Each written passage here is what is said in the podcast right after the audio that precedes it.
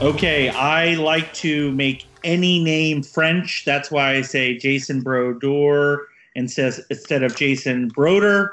Uh, I was going to call her Michelle Denard, uh, but she tells me uh, her husband is from South Georgia. Michelle, how are you? I'm great. Thank you so much for the opportunity to talk today. Are you the most important person in Florida right now since it's basically on your shoulders? To get everyone back to work? Well, we I share that burden gratefully with 24 local workforce boards who are out there helping Floridians every day. So not just me, but a, a, whole network of people who are committed to help. So that that makes the the burden easy to carry. Okay, tell my audience who you are and what you do.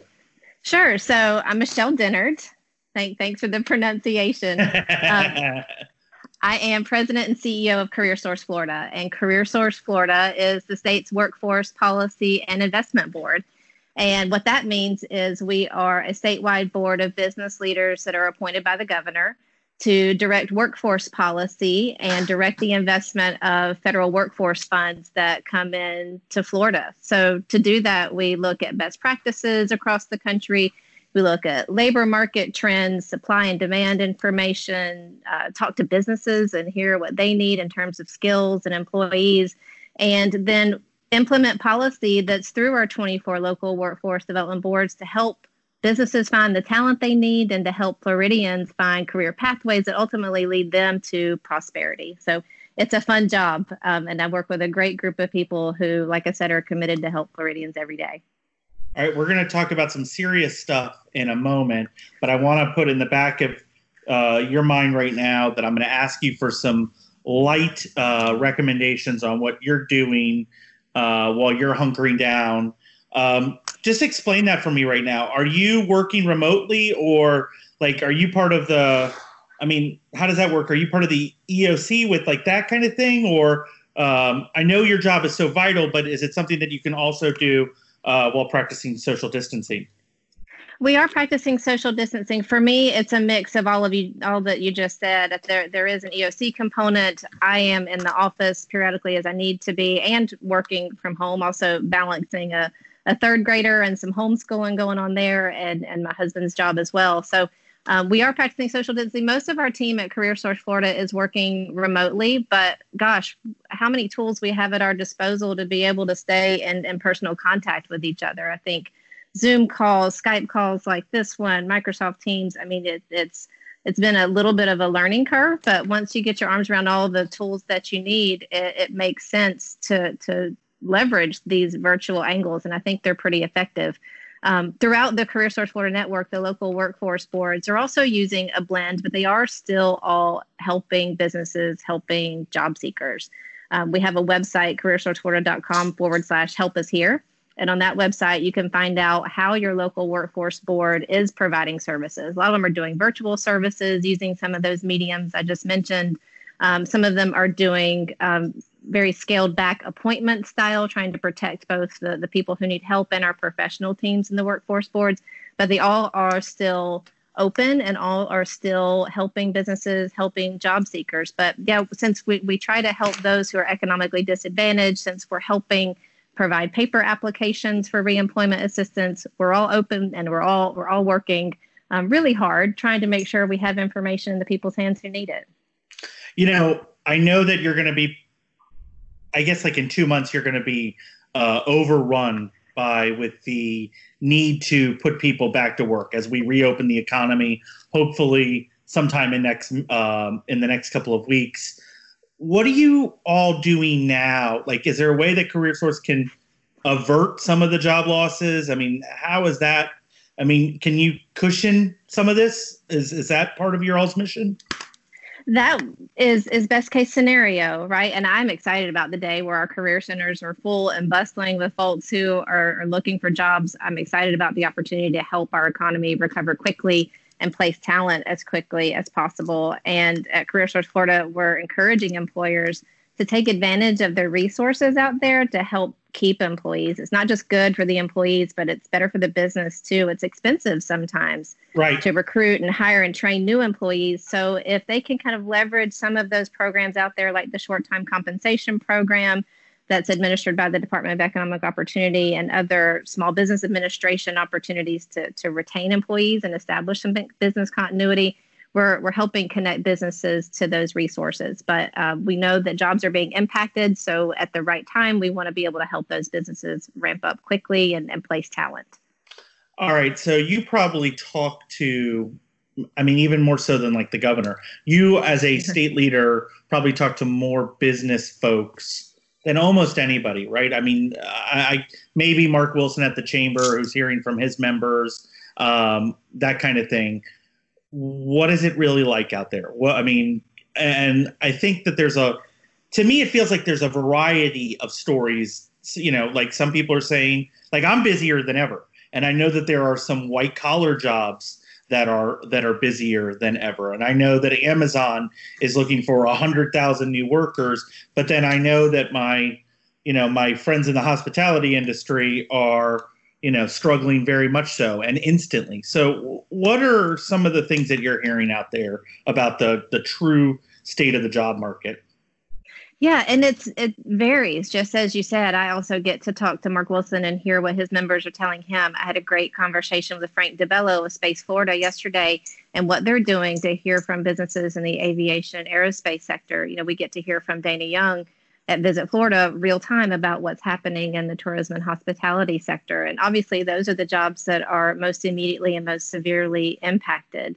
But there's an opportunity for those folks to help those businesses who are ramping up. You know, those businesses that are providing essential services still need people, still need talent. And there's an opportunity to transition some of those folks who may have been impacted to these businesses that are needing people today. So another tool that our local workforce boards have put together. A lot of them are utilizing who's hiring immediately and making that information really accessible and available. So if you have been displaced and maybe um, want to think about taking another job, even if it's just for the next couple of months, our local workforce boards can help connect you to the people who are immediately hiring in the area.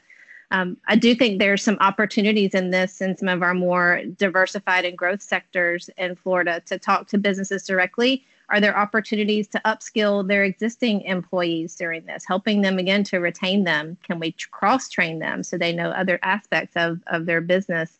At CareerSource Florida, we have a program called the Incumbent Worker Training Program.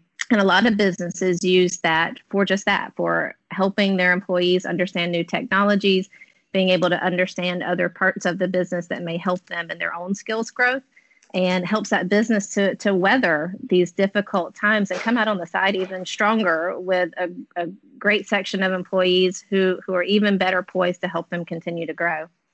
You know, uh, I, I, and again, I hate to say some of this stuff because it's so easy for me to say this as I'm, you know, perched up in my little castle, um, you know, and I see people hustling so hard out there. But I do believe, you know, one of the big challenges right now is taking a work a workforce that was doing hospitality and transitioning it very quickly to a workplace that's doing delivery and so forth. And I know that that's not that is not ideal. Uh, I get it, but um, a half a loaf is it, it, literally is is better than no loaf at all for a lot of people. And um, God, it's just it's so tough out there. And I I know that you are doing all that you can. I mean, you are a solution to all this. You're not part of the the challenge. I guess part of my angst also is I don't feel like anybody did anything to deserve this. You know, this isn't 08 where you know people overextended or human nature led to some bad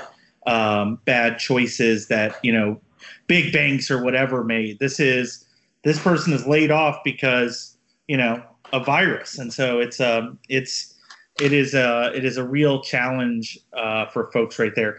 Let me ask you, what does it look like if you had a best case scenario? What does it look like in three months uh, for Florida's workforce? That's a great question, and uh, like I said, we're all excited about being able to to look at recovery enter recovery, help to place people quickly.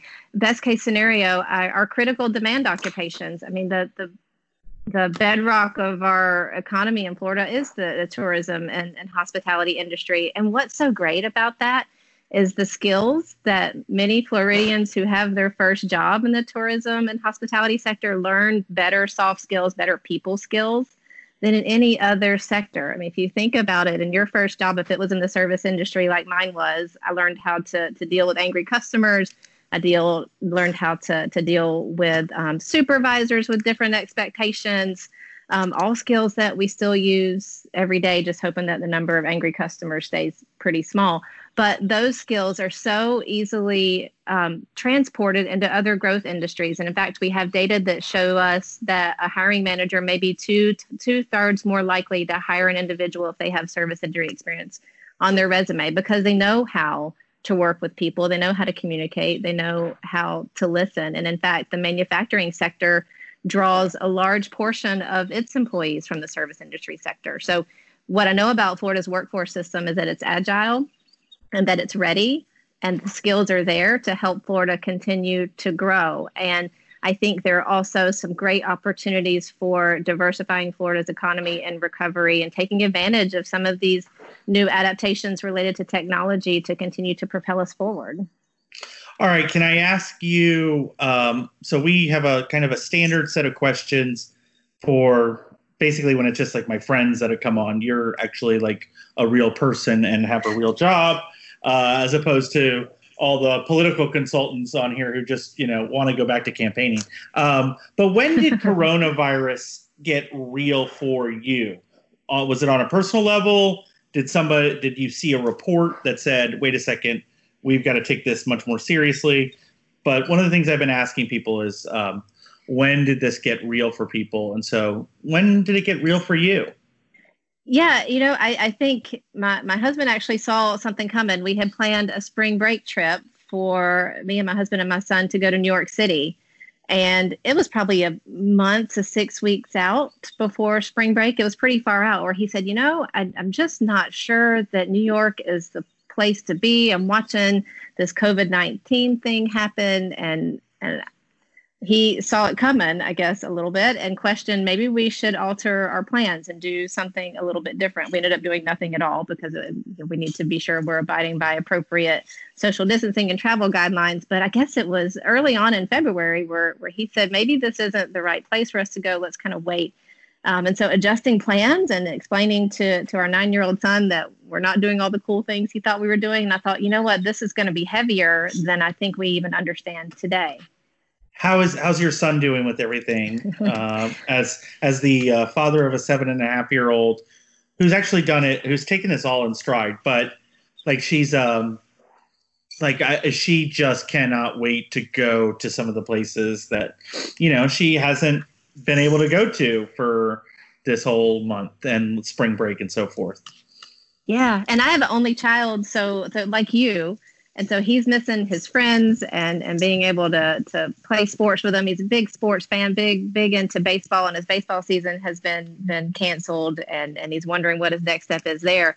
But what I've seen, he has a, a pretty active virtual social life with almost nightly Zoom calls and uh, the Facebook Kids Messenger. So he's finding some ways um, that I didn't even know about to connect with his friends. And again, he continues to be pretty social, albeit through virtual mechanisms. But it means that we're all out as a family, playing in the yard a little bit more at night instead of being pulled in in a million different scheduled directions. It's been nice to take walks together in the evenings and and spend time that we didn't have before. So trying to take advantage and, and balance some of the negative with the, the positive opportunities to spend time with your family the uh, the great reset uh, that we're all going through right now has been um, it's been nice. Well, we've got where are you at? Where you've got that beautiful sounding bird in the background. I mean, that's the beauty of podcasting. Is you're like I, I remember we did like Rob Bradley.